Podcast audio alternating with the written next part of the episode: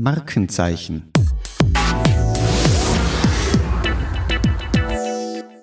Liebe Freunde der erfolgreichen Markenkommunikation, herzlich willkommen zu einer weiteren Episode des Faktor Podcasts Markenzeichen. Die Website eines Unternehmens ist seit mehr als 20 Jahren zentraler und nicht mehr wegzudenkender Bestandteil im Marketing. Und das wird auf absehbare Zeit auch so bleiben. Dementsprechend hoch ist der Stellenwert der Website im Unternehmen und innerhalb der Marketingaktivitäten. Da steigen natürlich sowohl Konzentration wie auch Aufmerksamkeit im Marketing-Team, wenn ein Relaunch dieser Website ansteht. Und das natürlich auch völlig zu Recht. Denn so ein Relaunch der Website umfasst viele verschiedene Dimensionen und Handlungsfelder, die alle gleichermaßen wichtig sind, damit die Übung erfolgreich gelingt. Von einer fundierten und klugen Analysephase ganz zu Beginn über die Erstellung einer wirklich zielgruppengenauen Strategie für die neue Website, über die technologischen Entscheidungen und Definitionen, die man hier vorzunehmen hat, bis hin zu Content, SEO, Tracking, Reporting, rechtlichen Aspekten und vielem mehr. Und natürlich, last but not least, einem professionellen Projektmanagement, das bei diesem wichtigen Projekt Prozesssicherheit bietet. Eine durchaus anspruchsvolle Übung, für die es in der Regel auch nur einen einzigen Versuch gibt. In genau diesem Umfeld bewegt sich die Expertin, die heute bei mir im Podcast zu Gast ist. Sie realisiert seit vielen Jahren anspruchsvolle Website-Projekte und begleitet und steuert diese in allen Projektphasen. Sie ist seit Jahren wichtiger und wertvoller Teil des Faktor Digital Teams und hat es zu verantworten, dass viele große Website-Projekte erfolgreich realisiert werden konnten. Ich freue mich sehr, dass sie heute bei mir zu diesem Thema zu Gast ist. Herzlich willkommen, liebe Sarah Schett. Hallo Mario, ich freue mich auch hier zu sein. Liebe Sarah, du realisierst tatsächlich seit vielen Jahren erfolgreiche große Website-Projekte. Was ist für dich persönlich denn das Spannende an Website-Projekten oder anders formuliert, warum hast du dir gerade dieses Thema als zentrales Betätigungsfeld ausgewählt? Ich finde, jeder Website-Relaunch ist ein eigenes Projekt. Man kann ein Website-Relaunch-Projekt nie mit dem anderen vergleichen. Jedes Projekt entwickelt sich anders. Bei jedem Projekt kommt man drauf, ah, cool, das könnte man machen, das könnte hier noch gut funktionieren. Ah, hier haben wir noch nicht alles rausgeholt, was man rausholen kann. Also es gibt hier einfach total viel Möglichkeiten und total viel Potenzial, coole Sachen auf den Boden zu bringen. Das ist das, was mich strategisch fasziniert. Und auf der anderen Seite, ich finde im Gegensatz zu Printprojekten und hier Entschuldigung an alle meine Arbeitskollegen, die nicht im digitalen und im Webbereich arbeiten. Ich finde, eine Website zu machen, das ist immer so ein kleines bisschen Magic. Man überlegt sich dann, ah, hier wäre cool, wenn der Effekt passiert und wenn man das Formular absendet, dann passiert das und das und das. Und dann sagt man das dem Programmierer und dann macht er das und die Magic happens so. Ich freue mich einfach jedes Mal, wenn man dann coole Sachen auch in der UX zusammenbringt und das einfach als User ein tolles Erlebnis ist, die neue Webseite zu benutzen. Also da war schon vieles drinnen. Einerseits maßgeschneidert, ein ganz wesentlicher Punkt, das wird uns heute noch öfters begegnen, auch wenn vermeintlich ein Website-Projekt ein Website-Projekt ist, ist es natürlich nicht, sondern tatsächlich zumindest im Idealfall, sagen wir so, äh, gibt es auch Ware von der Stange. Aber im Idealfall, damit es wirklich funktioniert, ist es natürlich maßgeschneidert. Du hast auch angesprochen, es ist sehr, sehr vielfältig und wir werden versuchen, da ja heute einen kleinen Überblick und auch Einblick zu geben in die vielen Dimensionen, die es dafür braucht. Und schöner hätte ich es zu Beginn nicht sagen können es ist Magic. Also tatsächlich immer wieder magisch, hier etwas Neues mit Kunden konzipieren und schlussendlich auch realisieren zu können. Und gleichermaßen, man merkt halt auch ganz schnell, ob die Gedanken, die man gefasst haben, funktionieren. Einerseits technologisch sowieso, aber dann eher eben auch im Sinne von Messbarkeit, ob es am Markt funktioniert. Jetzt ist bei diesem wahnsinnig breiten Thema. Es sind tatsächlich viele Facetten, die es braucht, um einen Web-Relaunch, ein großes Webprojekt erfolgreich realisieren zu können. Ich würde vorschlagen, wenn wir vielleicht dort starten, auch sozusagen ein bisschen chronologisch, wo es von den Abläufen, damit wir dann einen klaren Überblick bieten können und nicht für zusätzliche Verwirrung sorgen. Da wäre ja ganz zu Beginn, wenn ein Kunde zu dir kommt und sagt, neue Website steht an, Relaunch, vieles richtig gemacht bis dato und in der Vergangenheit. Wir wollen es aber noch viel besser machen. Das nächste Level ganz einfach erreichen. Da steht ja ganz häufig sinnvollerweise eine intensive Analysephase. Sarah, worauf blickst du mit deinem Team oder anders formuliert, was sollte man sich denn ansehen und analysieren in dieser Phase? Du hast vollkommen recht. Diese Analysephase ist maßgeblich dafür, dass wir am Ende natürlich dann auch sagen können, hat sich das Projekt rentiert? Haben wir die richtigen Dinge gemacht? Das heißt, wir müssen mal schauen, wo starten wir denn überhaupt? Und für diesen Status quo braucht man am besten ein paar Daten, die uns zur Verfügung stehen. Das eine ist mal auf jeden Fall einen Zugang oder beziehungsweise die Daten der bestehenden Website. Also wir müssen uns mal anschauen, welche Seiten werden denn da viel besucht, welche sind eben die, die nicht besucht werden, wo wir schauen müssen, uh, die muss in der Navigation prominenter dargestellt werden, die muss, da müssen wir Kampagnen schalten, das passt irgendwie noch nicht so. Das ist ganz wichtig, dass wir da einfach mal reinschauen in den bestehenden Analytics, ob das jetzt Google ist, ob das Matomo ist, egal, aber einen gewissen Analytics Bestand sollte man zur Verfügung haben. Dann äh, Suchmarktanalyse, die erstellen wir eigentlich hier im Haus eh selber. Das heißt, wir müssten einfach zu Beginn einmal schauen, was ist denn da los? Welche Keywords funktionieren schon auf die Seiten? Welche hätten wir aber gern, dass sie funktionieren und funktionieren nicht? Einfach, dass wir da auch eine Ausgangslage haben, dass unser SEO-Team dann hier die richtigen Dinge tun kann. Was uns immer hilft, ist auch ein gewisses Benchmarking. Ähm, das braucht man grundsätzlich sowieso für die Keyword-Recherche schon, aber natürlich dann auch für weitere strategische Überlegungen. Also einfach auch zu wissen, wer sind die Wettbewerber, wie präsentieren die sich, was investieren die auch in dem Bereich. Also ist da wirklich viel Power dahinter oder sind die eh so mittel und wir können uns gut herausheben. Das ist auch noch ganz wichtig. Und was wir uns immer sehr gern anschauen, ist einfach auch die technische Struktur. Also wenn wir, wenn wir das Glück haben, dass wir sogar die Programmierer Zugang zu den Systemen bekommen, hilft uns das einfach maßgeblich. So können wir uns anschauen, was funktioniert schon wirklich gut, wo sind wirklich auch Sicherheitsprobleme, beziehungsweise einfach eine Website, wenn man sie 15 Jahre lang selber wartet, das wird einfach irgendwann einmal ein bisschen unaufgeräumt, so, wo muss man einfach den Blick hinwenden. Und wir müssen ja dann auch eine Entscheidung treffen, kommen wir dann gleich noch dazu, welche technische Basis man denn für eine Website wählt. Und da hilft es schon, mal zu schauen, wo stehen wir denn eigentlich gerade im Moment und was funktioniert schon und was muss eben besser werden. Das ist gleichzeitig ein Stichwort, das ich aufgreifen möchte. Auch was muss besser werden? Ich glaube, ganz, ganz wichtig aus unserer Erfahrung ist nämlich an diesem Punkt nüchtern klar und aber auch sehr schonungslos vorzugehen. Also jetzt die Dinge nicht unter den Tisch zu kehren, wenn es irgendwo tatsächlich Themen gibt, die man verbessern sollte. Ist ja genau da jetzt auch der Punkt, um das zu tun. Es gibt diesen schönen Spruch, Wahrheit heilt. Also die Dinge dann wirklich klar auf den Tisch zu legen, selbst wenn vielleicht jetzt bleibe ich beim Beispiel, das du zuletzt angesprochen hast, technologisch irgendwas nicht funktioniert hat, ist trotzdem klar auf den Tisch zu legen an diesem Punkt, weil nur dann kann man es auch besser machen, ganz einfach. Also nichts in Watte verpacken, nichts unter den Tisch kehren, sondern genau deswegen analysiert man ja die Ist-Situation, damit man es dann bestmöglich in die Zukunft machen kann. Jetzt hast du einerseits ähm, erwähnt, und das ist, glaube ich, ganz hilfreich für alle Zuhörerinnen und Zuhörer, die historischen Daten, sozusagen alles, was es nach hinten rückwärts gibt, ob das Analytics von der Website ist, ob das Kampagnen sind, vergangene etc. Suchmarktanalyse ganz wesentlich, da haben wir tatsächlich die Erfahrung gemacht seit vielen Jahren, diese SEO-Analysen, SEO ist ja ohnehin während des gesamten Relaunch ein großes Thema, diese SEO-Analysen äh, ganz zu Beginn zu machen, weil die für die strategische Neukonzeption ganz, ganz hilfreich sein können. Und was du eben auch genannt hast, ganz wesentlich die Technologie, also wirklich auch genau hinzuschauen, was hat toll funktioniert, wo gibt's vielleicht auch Bottlenecks, Schwachstellen etc., die man beim Relaunch dann entsprechend beseitigen möchte in dieser Analysephase beziehungsweise nach dieser Analysephase geht es ja auf Basis von geballten Wissen und allen Daten, die da zur Verfügung stehen in der Analysephase und die übrigens sehr, sehr unterschiedlich sein können, auch da maßgeschneidert hinzuschauen, geht's in die Strategiephase. Das heißt, da richtet man dann den Blick nicht mehr nach hinten, sondern nach vorne.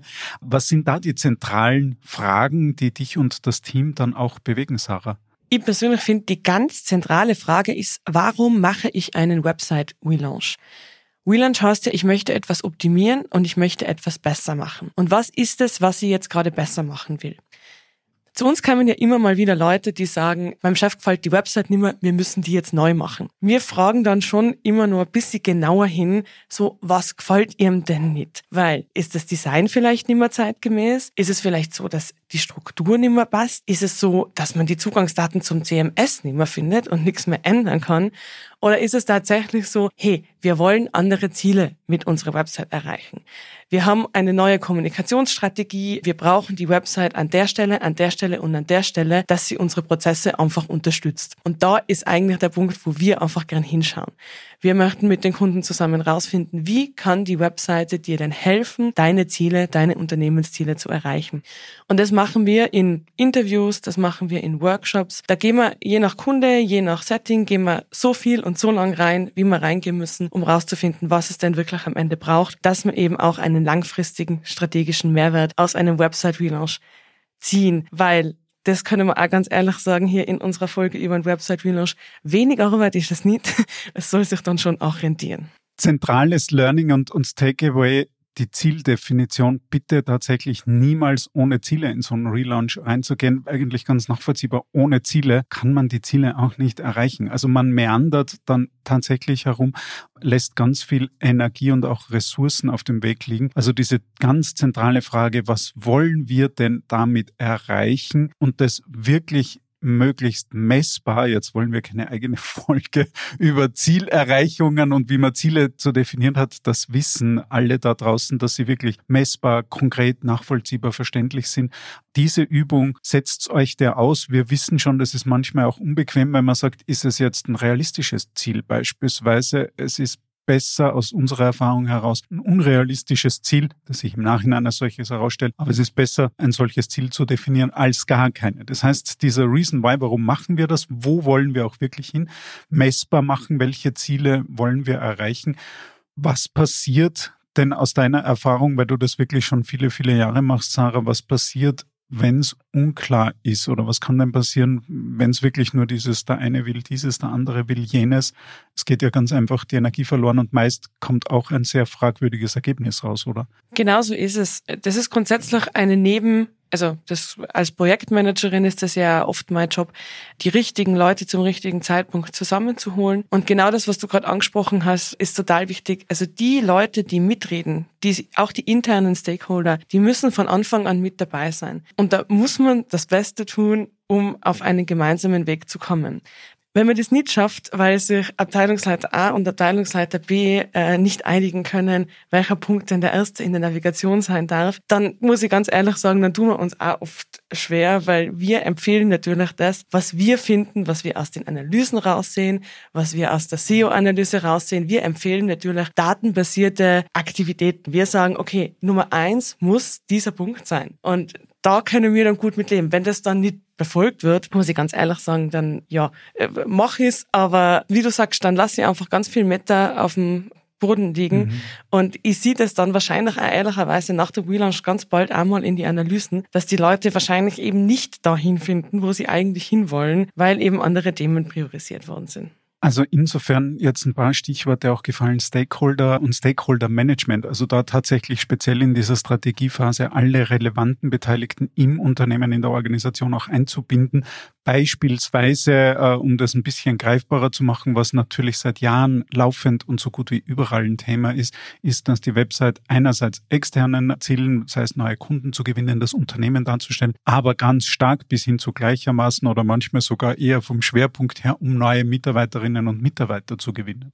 Bedeutet, wenn man die Kollegen aus dem Personaldepartment überhaupt nicht mit an Bord nimmt, ist das wahrscheinlich weniger klug. Das heißt, wirklich alle Anforderungen in dieser Strategiephase zu sehen, zu erkennen und auch zu bündeln, um sie kanalisieren zu können.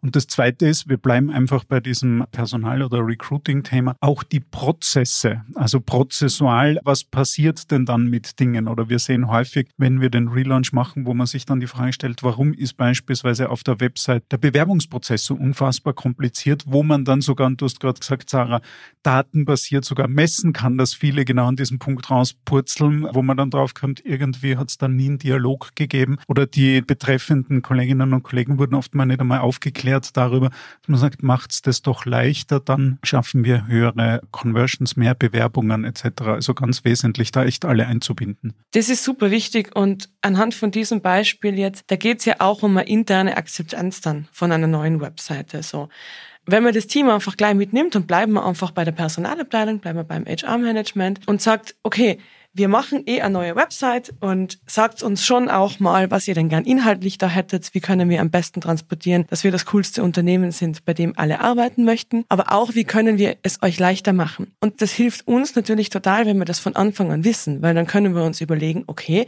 ist Bewerbung eh nur ein Formular und ist am liebsten, wenn einfach eine E-Mail kommt und ein Anhang dabei ist? Oder soll man einfach eine Schnittstelle bauen zu bestehenden Tools, dass es für Sie, für die Mitarbeiterinnen und Mitarbeiter in der Personalabteilung keinen Unterschied macht, beziehungsweise sogar noch einfacher wird, Bewerbungen zu handeln. Und das ist einfach perfekt, wenn wir das von Anfang an wissen, mhm. weil dann können wir das in unsere technische Struktur mit aufnehmen und natürlich auch inhaltlich mitschwingen lassen. Und das kann einerseits die Ergebnisse der neuen Website drastisch verbessern. Das kann am Ende in der Umsetzung auch viel, viel günstiger sein. Deswegen mein klarer Appell auch an dieser Stelle, wenn ihr einen Relaunch anstehen habt oder diesen gar verantwortet, nehmt euch zu Beginn diese Zeit. Wir wissen, dass es manchmal verlockend ist, dass man sagt, lasst uns doch schneller ins Tun kommen und die ersten Schritte vielleicht sogar sichtbare Ergebnisse diese Gespräche mit allen Stakeholdern im Unternehmen wirken oft so, als würde man da Zeit liegen lassen. Ganz, ganz im Gegenteil. Man gewinnt auf das Gesamtprojekt gesehen wahnsinnig viel Zeit, wahnsinnig viel Energie, Kraft und spart massiv Budgets ein, weil auch das durften wir schon oder mussten wir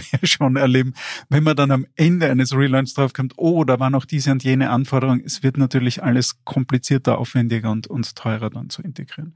Das heißt, in dieser Strategiephase jedes kluge Gespräch mit Stakeholdern aus dem gesamten Unternehmen ist tatsächlich sehr, sehr gut investierte Zeit. Jetzt haben wir, Sarah, von unserem Beispielprojekt eine fundierte Analysephase, haben geschaut, alle Daten, die verfügbar waren, die wir uns da organisieren konnten, angeschaut aus unterschiedlichsten Perspektiven. Äh, wir haben zurückgeschaut historisch, wir haben Ausblicke genommen. Wir haben jetzt mit allen relevanten Stakeholdern im Unternehmen und vielleicht auch außerhalb des Unternehmens eine fundierte Strategie und wir haben klare Ziele aufgestellt für die Webseite. Wie geht's denn jetzt weiter? Was ist der nächste sinnvolle Schritt? Als nächstes erstellen wir ein Konzept für die Webseite. Wir nehmen den Input, den wir bekommen haben aus den verschiedenen Interviews, aus den verschiedenen Gesprächen und bauen den um in eigentlich drei Elemente. Das erste Element ist, wir bauen Mockups. Wir schauen uns an in skizzenartigen, ich sag immer Skeletten von einer Website-Struktur, wo sind denn welche Seiten und wo sind ungefähr welche Inhalte. Da sprechen wir nun nicht über Design und das macht man ganz absichtlich so. Da geht es nämlich darum, wir wollen uns in dieser Phase tatsächlich nur darauf konzentrieren, wo und wie sind Elemente platziert, dass sie uns zur Zielerreichung helfen. Diese Mockups, die müssen wir auch natürlich spiegeln, auch mit allen Menschen, mit denen wir vorher gesprochen haben, dass jeder sich da wiederfindet. Vielleicht nicht ganz an der richtigen Stelle, dass man nochmal nachdiskutieren kann und nochmal eine Feedbackrunde machen kann, damit da alle ungefähr auf dem gleichen, auf dem gleichen Wissensstand schon sind. Das zweite, was wir machen zu diesem Zeitpunkt, ist eine Sitemap. Das machen wir auch in Zusammenarbeit mit unseren SEO-Experts. Da schauen wir uns einfach an, wie ist denn die neue Seitenstruktur? Können wir die vielleicht eh grob so lassen, dass wir so wenig wie möglich Rankingverluste haben oder müssen wir fest umbauen? So, das bauen wir da noch. Und das dritte ist das Datenmodell. Das kann je nach Website Relaunch komplexer oder weniger komplex sein. Da geht es darum, wie organisiere ich zum Beispiel Blogartikel, die ich kategorisiere? Wie organisiere ich Produkte? Gibt es da Kategorien? Gibt es da Tags etc.? Mitarbeiterinnen und Mitarbeiter werden die Abteilungen zugewiesen und wird dann automatisch der ihre Telefonnummer auf der Seite ausgegeben. So diese ganze Architektur wird da eben in einem Datenmodell zusammengefasst. Und für uns, also so wie wir gerade im Moment erfolgreich diese Webprojekte bauen, sind das so diese drei Hauptbestandteile der Konzeptionsphase. Die Mockups, das Datenmodell und die Sitemap. Da haben wir jetzt drei ganz wesentliche Zutaten, die vielleicht klein klingen vom Arbeitsschritt, aber tatsächlich dann die Schienen legen für Erfolg oder Misserfolg. Mockups, du hast gesagt, sind nicht Designs und zwar ganz bewusst nicht, sondern sind strukturelle Skizzen, wo man einfach sieht, was ist auf einer bestimmten Seite, in welcher Reihenfolge. Für mich ist das auch immer ganz spannend und auch an euch da draußen legt da ganz großen Wert drauf, für euch, aber auch für euren Partner, mit dem ihr das realisiert. Die sind nämlich tatsächlich wie ein Drehbuch. Also da soll sollte nichts dem Zufall überlassen sein, sondern wo man sich genau überlegt, jetzt nehmen wir die Startseite her, was ist ganz oben, was passiert dann als nächstes. Also diese Reihenfolge auch zu sagen, wo will ich denn kanalisieren, was sind die wichtigsten Themen, was wieder aus unserer Analysephase hervorgeht? Und entsprechend das Ganze wirklich wie ein Drehbuch, einen Regieablauf zu sehen, auch Interaktionspunkte, wo man sagt, ja, jemand ist vielleicht an genau diesem Punkt schon bereit zu kaufen, dann braucht der oder diejenige aber auch die Möglichkeit zu kaufen oder sich zu bewerben oder zu melden. Also diese Mockups ganz wesentlicher Teil und trennst das wirklich vom Design, weil sonst ist man als Entscheidungsträger oder auch Entscheidungsgremium hin und her gerissen, weil man natürlich immer sagt, das gefällt mir, das gefällt mir nicht, sondern in diesem ersten Schritt nachvollziehen zu können, funktional, was soll auf der Seite passieren, was will ich für Interaktionen, für Elemente. Das zweite Gesamtsitemap, ich glaube, das ist hinlänglich bekannt. Und das dritte auch spannend, was du angesprochen hast, das Datenmodell, weil natürlich ganz viele Daten nicht auf jeder Seite dann einzeln wartbar sind. Du hast genannt das Beispiel der Mitarbeiter, da ist es recht nachvollziehbar, wenn sich bei einer Mitarbeiterin der Nachname durch Heirat ändern würde und ich habe diese Daten in einem Datenmodell erfasst, wird der einmal geändert und überall, wo die Mitarbeiterin aufscheint, wird der dann entsprechend automatisiert neu ausgegeben. Und das sollte man ja sinnvollerweise auch bei kleinen Projekten vorab mitdenken, ob man sie da nicht manch Umwege in der Wartung nachher sparen kann.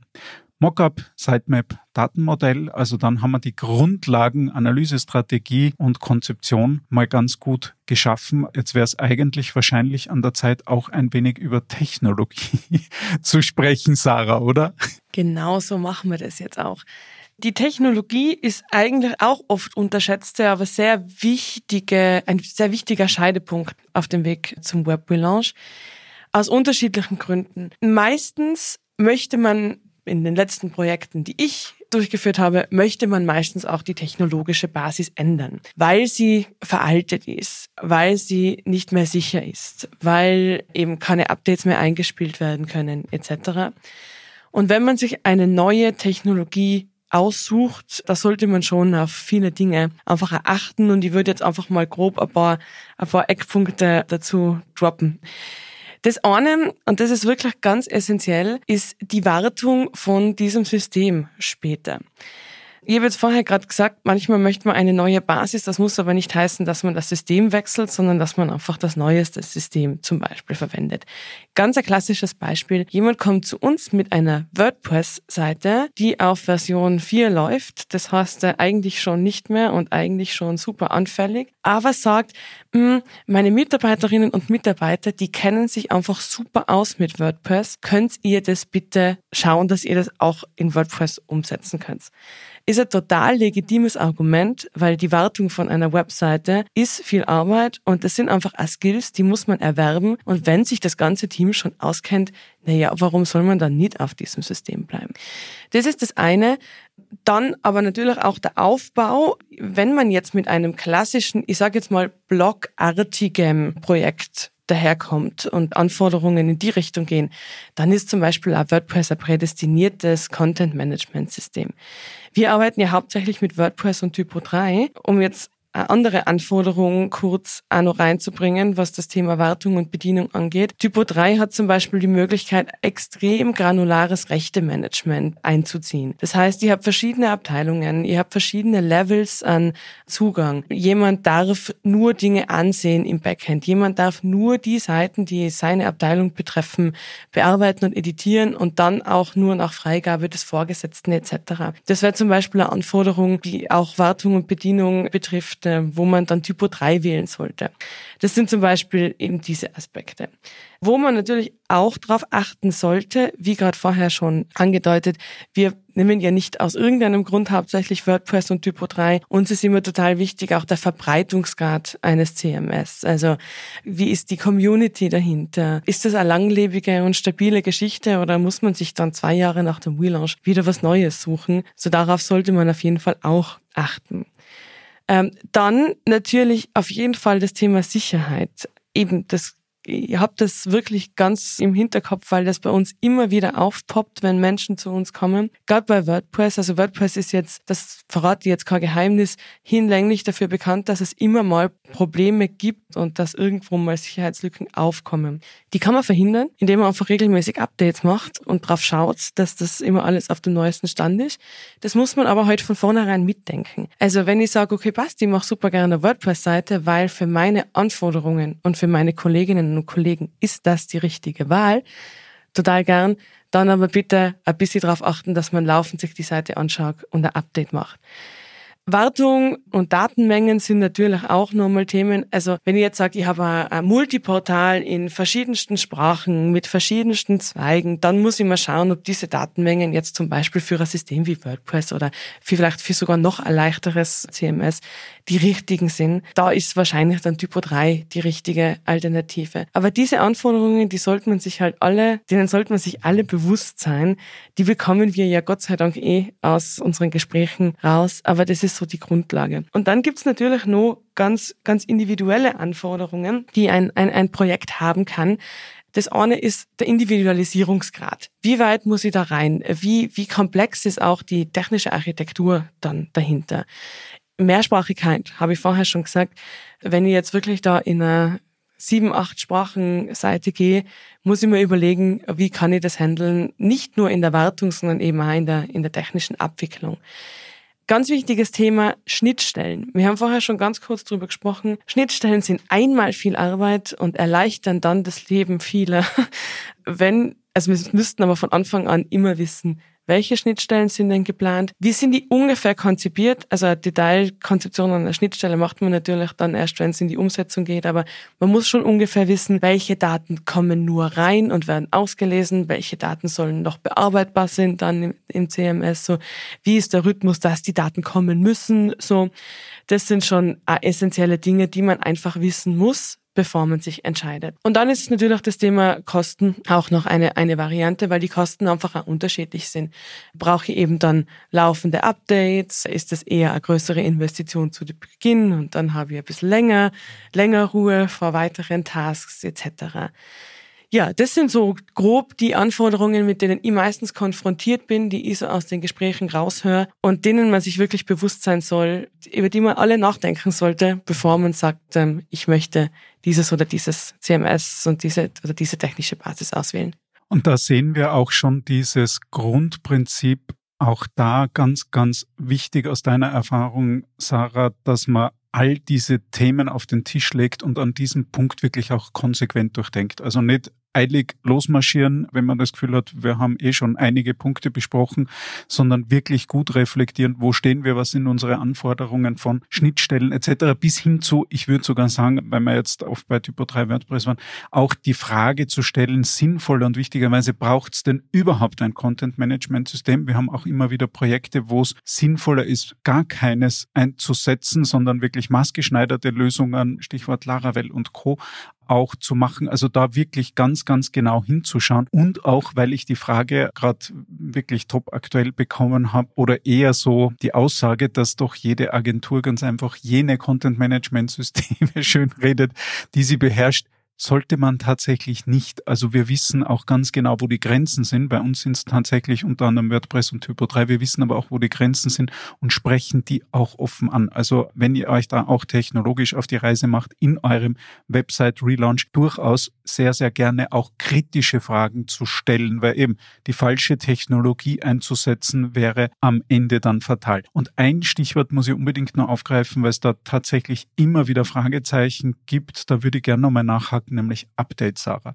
Wir erleben ja immer wieder, dass man oft kundenseitig so das Gefühl hat, die wären dann so ein nice to have und die sind dann doch immer wieder mit Aufwand verbunden und man sagt, können wir ja ruhig bis zum nächsten warten oder ähnliches. Du hast schon angesprochen, aber ich würde explizit nochmal nachfragen, aus deiner Sicht und auch klaren Empfehlung, sind die ein Must-Have oder ein Nice-to-Have und wir machen dann vielleicht das nächste und lassen eines aus? Beziehungsweise was sind denn dann auch die Konsequenzen? Must-Have ist meine Antwort. Wenn man nämlich die Updates etwas vernachlässigt, dann spart man sich kein Geld. Das äh, kann ich aus jahrelanger Erfahrung jetzt sagen. Meistens passieren dann nämlich Dinge, dass wenn man jetzt zwei Versionen auslässt, dass dann gewisse Plugins oder gewisse Extensions, gewisse Schnittstellen einfach gar nicht mehr unterstützt werden, weil man eben nicht den Weg mitgegangen ist.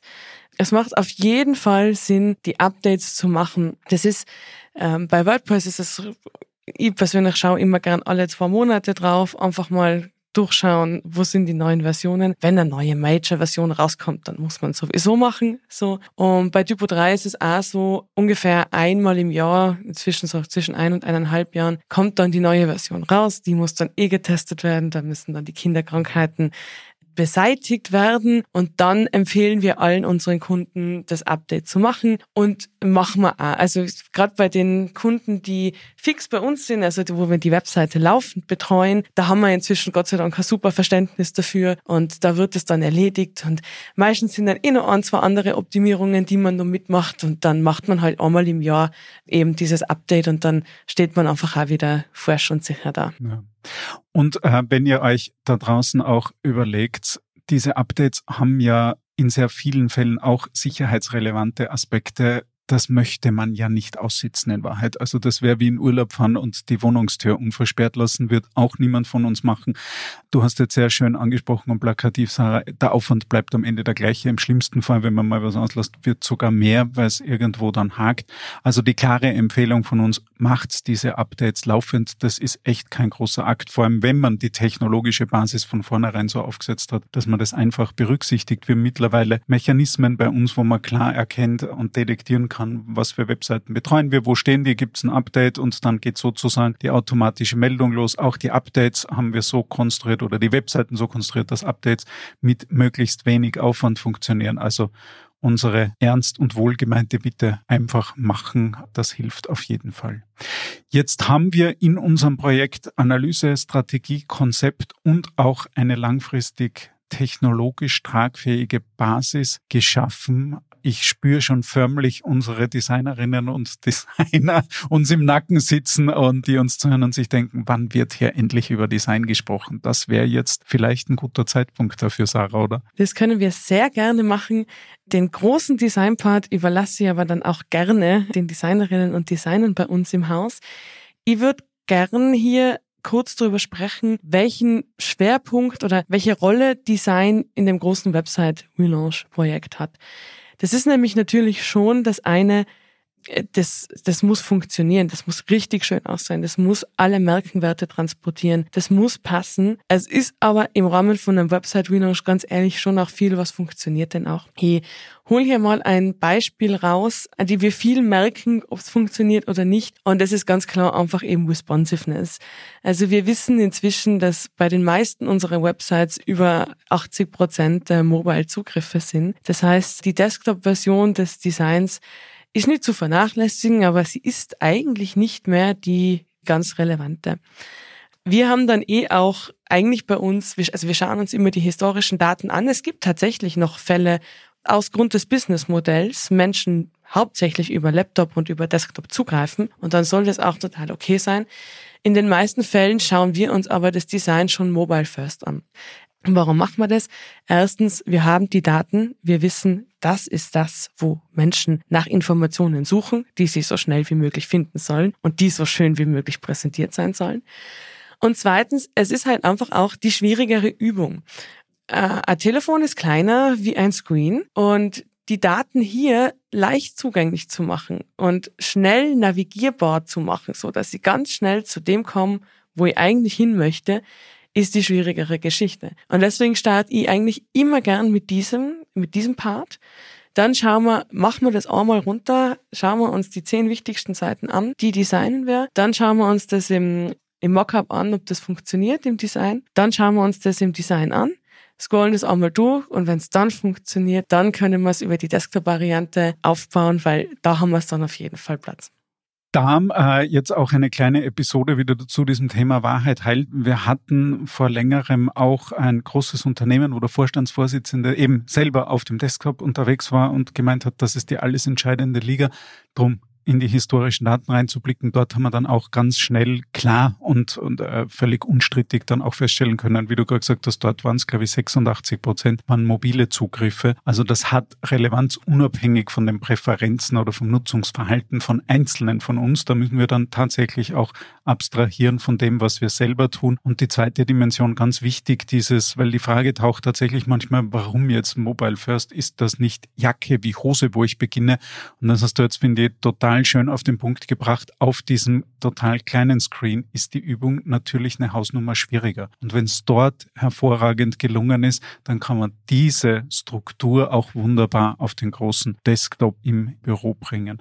Da haben wir jetzt schon mal drinnen eben einerseits, du hast gesagt, natürlich soll es formschön, es muss zur Marke passen, es muss aber über das Ästhetische hinaus viel mehr können. Gerade Stichwort User Experience ist es wirklich gut bedienbar. Und auch da gibt es ganz, ganz viele Erfahrungen, die dann einfließen. Und es macht häufig einen massiven Unterschied, wo der Button kaufen steht, in welcher Farbe der ist, in welcher äh, Weise sich der vielleicht auch vom Hintergrund abhebt. Das heißt, da ist ganz, ganz wichtig, dass die Digitalstrategen mit den Programmierern und den Designern wirklich Hand in Hand gemeinsam marschieren, dass ihr dann mit eurer neuen Webseite ein Maximum rausholen könnt haben wir in diesem Thema Design und da werden wir sehr, sehr gerne noch eine eigene Episode auch mit unseren Designerinnen und Designern dazu machen. Aber haben wir aus dieser Gesamtprojektperspektive da noch einen Aspekt vergessen, Sarah? Oder? Den einzigen, den man vielleicht noch mitnehmen könnte, ich finde schon, dass Designer und Designerinnen auch von Anfang an mit im mhm. Projekt dabei sein sollten. Also die sollten das Projekt schon mit begleiten. Erstens haben sie Gott sei Dank einen anderen Blick, nämlich den, den Blick auf das, auf das Schöne. Und zweitens erspart man sich im Gesamtprozess einfach auch viel hin und vielleicht auch mhm. her und wieder zurück, wenn man einfach von Anfang an alle Disziplinen, die eben eh bei uns im Haus ja da sind, auf an die holt. Weil wenn sich ja zum Beispiel auch der Programmierer denkt, ach komm, nee, da lassen wir einfach den schnelleren Weg gehen.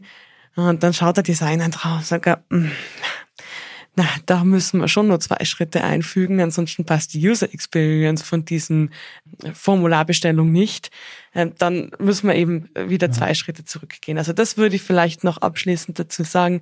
Die sollen auf jeden Fall im Projekt umfassend mit eingebunden sein. Das ist ein total wichtiger und wertvoller Hinweis, Sarah. Vielen, vielen Dank. Web Relaunch ist tatsächlich eine Teamsportart. Also bei uns in der Agentur sind auch bei den Kickoff-Meetings in der Analysephase sind die Programmierer dabei, die Designer, ein ganzheitliches Verständnis und dass auch jeder und jede weiß, ich bin für das gesamte Projekt mit an Bord und dass es nur gemeinsam geht, weil nichts schlimmer, und die Erfahrung haben wahrscheinlich viele von euch da draußen auch schon gemacht, wo man dann so ein Silo-Denken plötzlich spürt, Reibungsverluste merkt und am Ende auch messbar schlechtere Ergebnisse erzielt. Also da Jetzt war ich versucht zu sagen, sollten. Nein, da müssen dürfen alle Disziplinen, alle Gewerke unbedingt über das gesamte Projekt Hand in Hand und so nahtlos wie nur möglich miteinander arbeiten. Vielen, vielen Dank nochmal für den Hinweis, dass wir das auch in der Klarheit nochmal haben.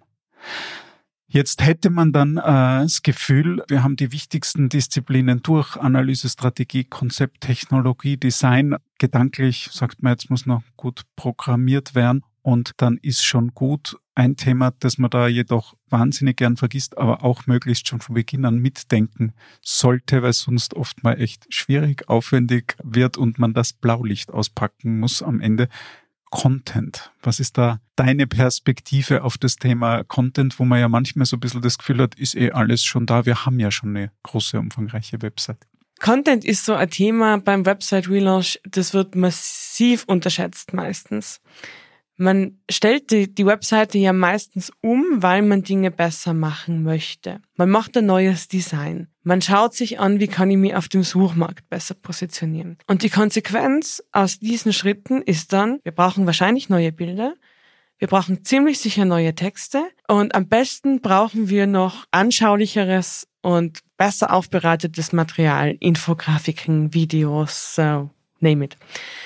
Und da kommen wir dann an einen Punkt, das hat man oft von Beginn an nicht auf dem Schirm. Man sagt zwar, ja, ich will das viel besser machen, weil es funktioniert nicht, und ist sich dann aber nicht bewusst, was es denn eben auch auf der inhaltlichen Seite braucht. Ich habe da mit verschiedenen, also in verschiedenen Settings schon gearbeitet, bei der Content-Produktion. Viele Unternehmen haben tatsächlich eine super Manpower und die kriegen das auch super selber hin. Da machen wir es dann oft so, dass die Texte alle geliefert werden und bei uns schaut einfach nur mal jemand mit einem SEO-Blick drauf und geht eh nochmal drüber in dieser ganzen Optimierungsphase.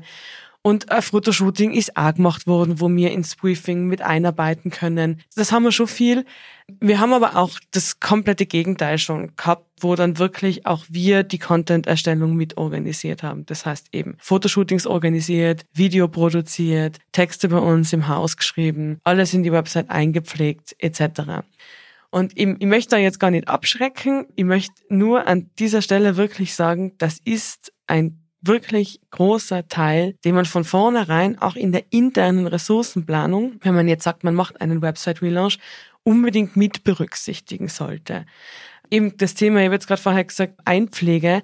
Auch das, wenn man wirklich einen großen Relaunch macht, muss man natürlich in den vier Wochen, sechs Wochen, je nach Umfang der Webseite, vorher das Personal bereitstellen, wenn man es selber einpflegen möchte, die sich dann nach Einschulung von uns jeden Text, jedes Bild in dieses System wieder reingeben. So das macht natürlich auch total Spaß, gell? weil an diesem Punkt, finde ich, erfährt man dann so das erste Mal, was denn da wirklich auch ein neuer Power von dieser Webseite drinnen ist, so, weil man schaut sich das Design nur an und dann füllt man es ein und dann baut man sich die Seite zusammen aus den Elementen und da ist man dann wieder bei der Magic, oder? Und dann hat man die fünf Sachen rein und packt das Video rein und schaut sich die Seite an und dann funktioniert es auf einmal einfach.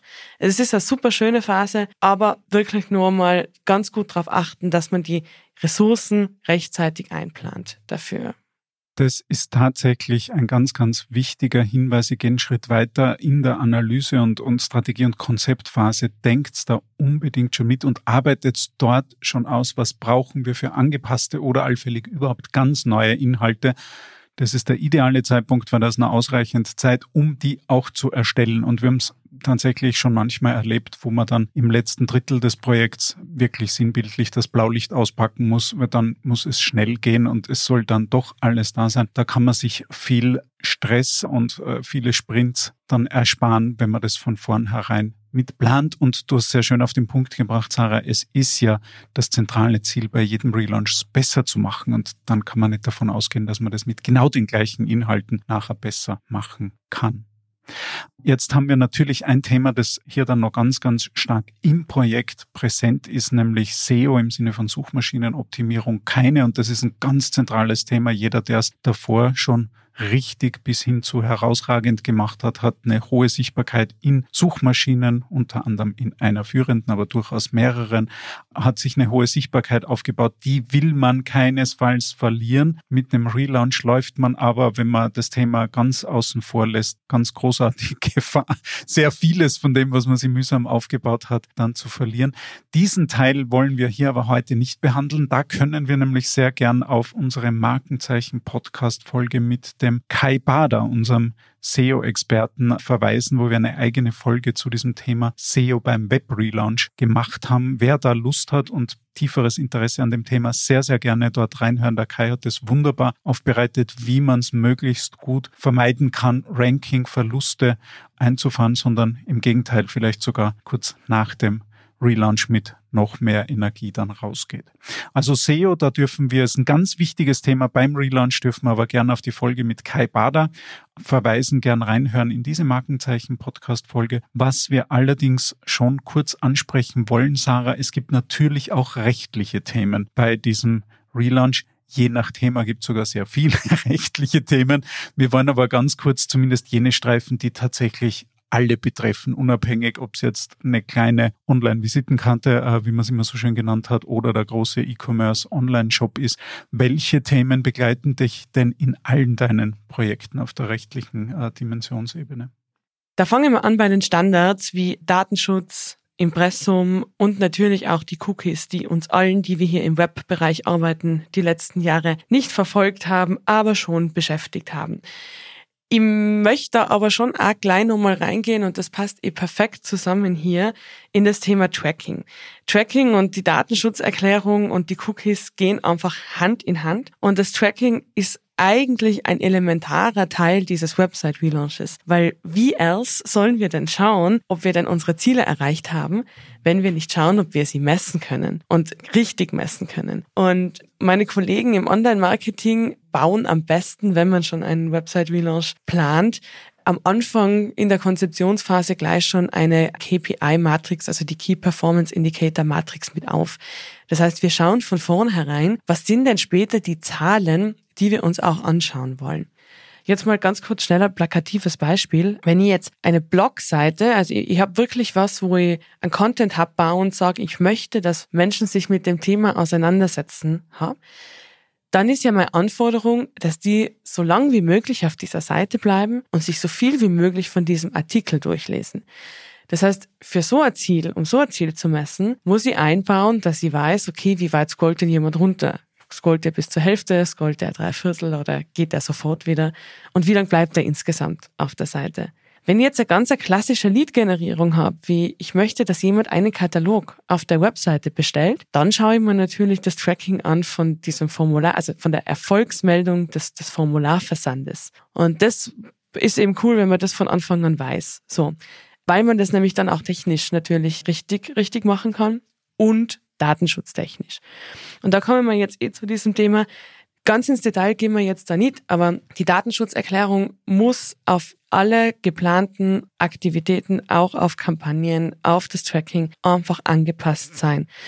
Die DSGVO es hat ja irgendwie so gewirkt, als würde sie uns das Leben allen so fest erschweren. Ja, natürlich müssen wir mehr machen, aber das Hauptziel ist, dass man Menschen informiert. Und das machen wir genau in dieser Datenschutzerklärung. Das heißt, sich wirklich genau anschauen, was wird verwendet, was wurde eingebaut, worüber müssen wir informieren. Dasselbe bei diesen Cookies. Also wir wissen inzwischen Cookie Consent verpflichtendes Opt-in. Also wir müssen, die Leute müssen aktiv zustimmen, dass gewisse Cookies gesetzt werden. Da muss man sich natürlich eben auch anschauen, welche haben wir denn verbaut und das dann dementsprechend aufbereiten, gut informieren.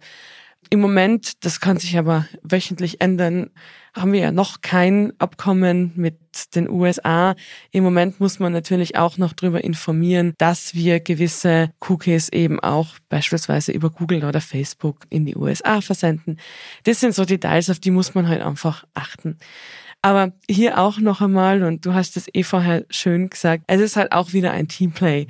Wir müssen uns da anschauen mit unserem SEO-Team, mit unserem Online-Marketing-Team, was brauchen wir, was ist geplant an Kampagnen, was muss rechtlich hier einfach passen auf dieser Seite. Grundsätzlich unsere Empfehlung, seid immer recht sicher unterwegs. So unfassbar schwer ist es nämlich gar nicht, lässt aber wesentlich ruhiger schlafen. Erinnere mich an manche Abmahnwellen etc., die uns da in der Agentur eigentlich durchaus ruhig schlafen ließen, wenn man die Dinge sauber implementiert hat, allen Infopflichten und allen Rahmenbedingungen nachkommt. Äh, ist technisch manchmal anspruchsvoll, aber da auch achtet auf ein Setting, wo wirklich alles so ist, gerade Richtung Cookie, Einwilligung etc., dass das auch tatsächlich funktioniert und nicht nur so tut, als ob. Und du hast diese wesentliche Brücke genannt, Sarah, zwischen sozusagen rechtlichen Infopflichten, Cookie, Consent etc. und auch dieser KPI-Matrix und da beginnt es dann quasi alles Sinn zu machen. Wir haben am Anfang gesagt, Ziele klar zu definieren. Jetzt Richtung Ende des Projektzyklus äh, beim Website Relaunch sagen wir, wir wollen natürlich alles messen und du hast schön ausgeführt, auch da ist es wieder Teamsport, in dem Fall ganz wesentlich mit dem Online-Marketing-Team. Was messen wir in welchem Detailgrad, damit wir dann auch schauen können, erreichen wir tatsächlich unsere Ziele. Last but not least, als letztes Themenfeld, Sarah, möchte ich gern mit dir noch über Prozesssicherheit sprechen. Ich hoffe zumindest, dass alle Aspekte und Themenfelder, die wir da jetzt durchgegangen sind, für euch da draußen logisch und nachvollziehbar waren und gleichzeitig bleibt ich würde fast sagen, so ein Damoklesschwert über jedem Projekt, nämlich es könnte vom Prozessualen her ausufern. Und alle kennen das, wo man sagt, es ist nicht rechtzeitig fertig geworden. Das Budget wurde gesprengt. Die Dinge, die man vorher definiert hat in den Mockups, zum Beispiel Funktionalitäten, sind am Ende nicht da. Welchen Blick hast du auf Prozesssicherheit oder anders wie schafft man es, dass das Projekt wirklich inhaltlich, aber auch organisatorisch so rund läuft, dass alle am Ende sich äh, die Magic spüren und nicht die Messer wetzen? Das ist natürlich auf allen Ebenen viel Kommunikation und viel Zusammenarbeit. Nicht nur interdisziplinär, sondern vor allem zwischen Kunde, Unternehmen, das den Website Relaunch möchte und ausführender Agentur. Und es beginnt damit, dass man dasselbe Verständnis hat von was bedeutet es jetzt, ein Website Relaunch zu machen. Was haben wir für ein Timing und was haben wir für ein Budget und welche Aufwände passen da rein und welche eben nicht. Ich habe vorher auch schon mal erwähnt, dass das klingt immer so äh, so, ja, es macht doch die Agentur, aber eben auch die internen Aufwände, dass das einfach bewusst ist, dass man von vornherein weiß, ja, natürlich brauche ich auch Personal, die eben sich dann um die Befüllung kümmern, beziehungsweise brauche ich auch äh, meine Mitarbeiterinnen und Mitarbeiter, dass die da mitarbeiten, dass die bei den Kick-Off-Workshops teilnehmen, dass die mir auch helfen, innerhalb des Unternehmens den Website-Relaunch zu pushen und zu schauen, dass man gute Akzeptanz herkriegt. So, das sind ganz wichtige Punkte. Dann natürlich eine ganz eine klare Kommunikation Richtung auch Freigabeprozesse. Wir haben vorher über verschiedene Stellen in einem Website Relaunch Projekt gesprochen, bei denen es Abstimmung braucht, wo auch Feedbackrunden geplant sind. Das ist einmal in der Konzeptionsphase, wo es um das Thema Mockups geht. Das ist natürlich auch im Design der Fall, auch natürlich im Bereich SEO. Und da ist es ganz wichtig, allen klar zu machen, so, wir schauen uns jetzt diese Phase an und da geben wir jetzt Feedback und dann sagt sie, passt so machen wir das. Und dann müssen wir es auch so machen. Ansonsten gehen wir nämlich immer fünf Schritte vor und drei Schritte zurück. Also diese klaren Freigaben, die klare Kommunikation ist da auch ganz, ganz, ganz, ganz essentiell. Das frühe Einbinden der Stakeholder, wir haben das ganz zu Beginn auch schon gesagt, das Website-Projekt muss tragfähig sein, intern wie eben dann auch extern. Und wir brauchen von den Stakeholdern, und da rede ich jetzt schon hauptsächlich wirklich von Mitarbeiterinnen und Mitarbeitern der verschiedenen Abteilungen in einem Unternehmen, wir brauchen von denen Information und aber auch Motivation und Engagement, dieses Projekt gemeinsam zu machen. Ja, und ganz am Ende, und das ist, finde ich, wahrscheinlich, aber das ist halt auch mein, meine, meine Position, das ganz Essentielle ist die Steuerung, die Projektsteuerung auf beiden Seiten. Also aus Agentursicht habe ich das jetzt schon in sicher über 100, genau weiß ich nicht, wie vielen Projekten selber machen dürfen. Aber es braucht natürlich auch eine Projektsteuerung kundenseitig. Und ein Website Relaunch funktioniert am besten, wenn die beiden Projektsteuererinnen super miteinander zusammenarbeiten können. Wenn die klar sind, wenn die super kommunizieren, dann funktioniert ein Website Relaunch einwandfrei. Und was wir bei Faktor tatsächlich gesehen haben, wir haben da ein klares Werte- und Koordinatensystem, wo zwei Säulen ganz, ganz entscheidend sind, damit diese Prozesssicherheit auch gegeben ist. Und das ist einerseits Klarheit und andererseits Verbindlichkeit. Also, dass man wirklich klar, offen und transparent kommuniziert, auch in Phasen, wo es vielleicht gerade nicht so toll ist, wo was schwierig ist, wo man was ansprechen muss, was vielleicht kritisch ist, aber tatsächlich klar zu kommunizieren und sich auch darauf verlassen zu können, dass klar kommuniziert wird und auch die Verbindlichkeit, die sich ohnehin jeder wünscht, aber die dann auch zu erfüllen, jetzt äh, sage ich aus unserer Agenturseite, dass man sich tatsächlich und zu 100 Prozent darauf verlassen kann, dass die Dinge, die wir klar versprechen, auch verbindlich erfüllt werden. Dann ist vieles viel, viel leichter. Sarah, wir haben jetzt sozusagen den gesamten Projektzyklus einmal im Überblick betrachtet. Wir haben gesehen, da sind ganz, ganz viele Dimensionen drin, die gleichermaßen alle gut gemeistert werden wollen, weil das ist wie bei einem Puzzle, da kann man nicht einfach ein paar Teile weglassen. Äh, das würde tatsächlich das gesamte Bild verändern oder kaputt machen. Wir haben gesehen, es ist nicht einfach, es ist aber machbar. Ich sage vielen, vielen Dank für die spannenden Einblicke aus deinem Alltag und darf auch gleichzeitig einladen. Wer von euch eine Frage an Sarah zu diesem Themenkreis hat, meldet euch gern bei uns in der Agentur oder wir verlinken in den Shownotes auch sehr, sehr gerne Sarahs LinkedIn-Profil. Sarah, vielen, vielen Dank für die spannenden Einblicke und Perspektiven. Es war sehr schön, meinen Arbeitsalltag mit euch zu teilen. vielen Dank. Vielen Dank fürs Dabeisein bei dieser Folge von Markenzeichen. Kontaktieren Sie uns gerne für Fragen und Feedback über unsere Website www.faktor.partners. Bis bald wieder, wenn es heißt Markenzeichen. Markenzeichen.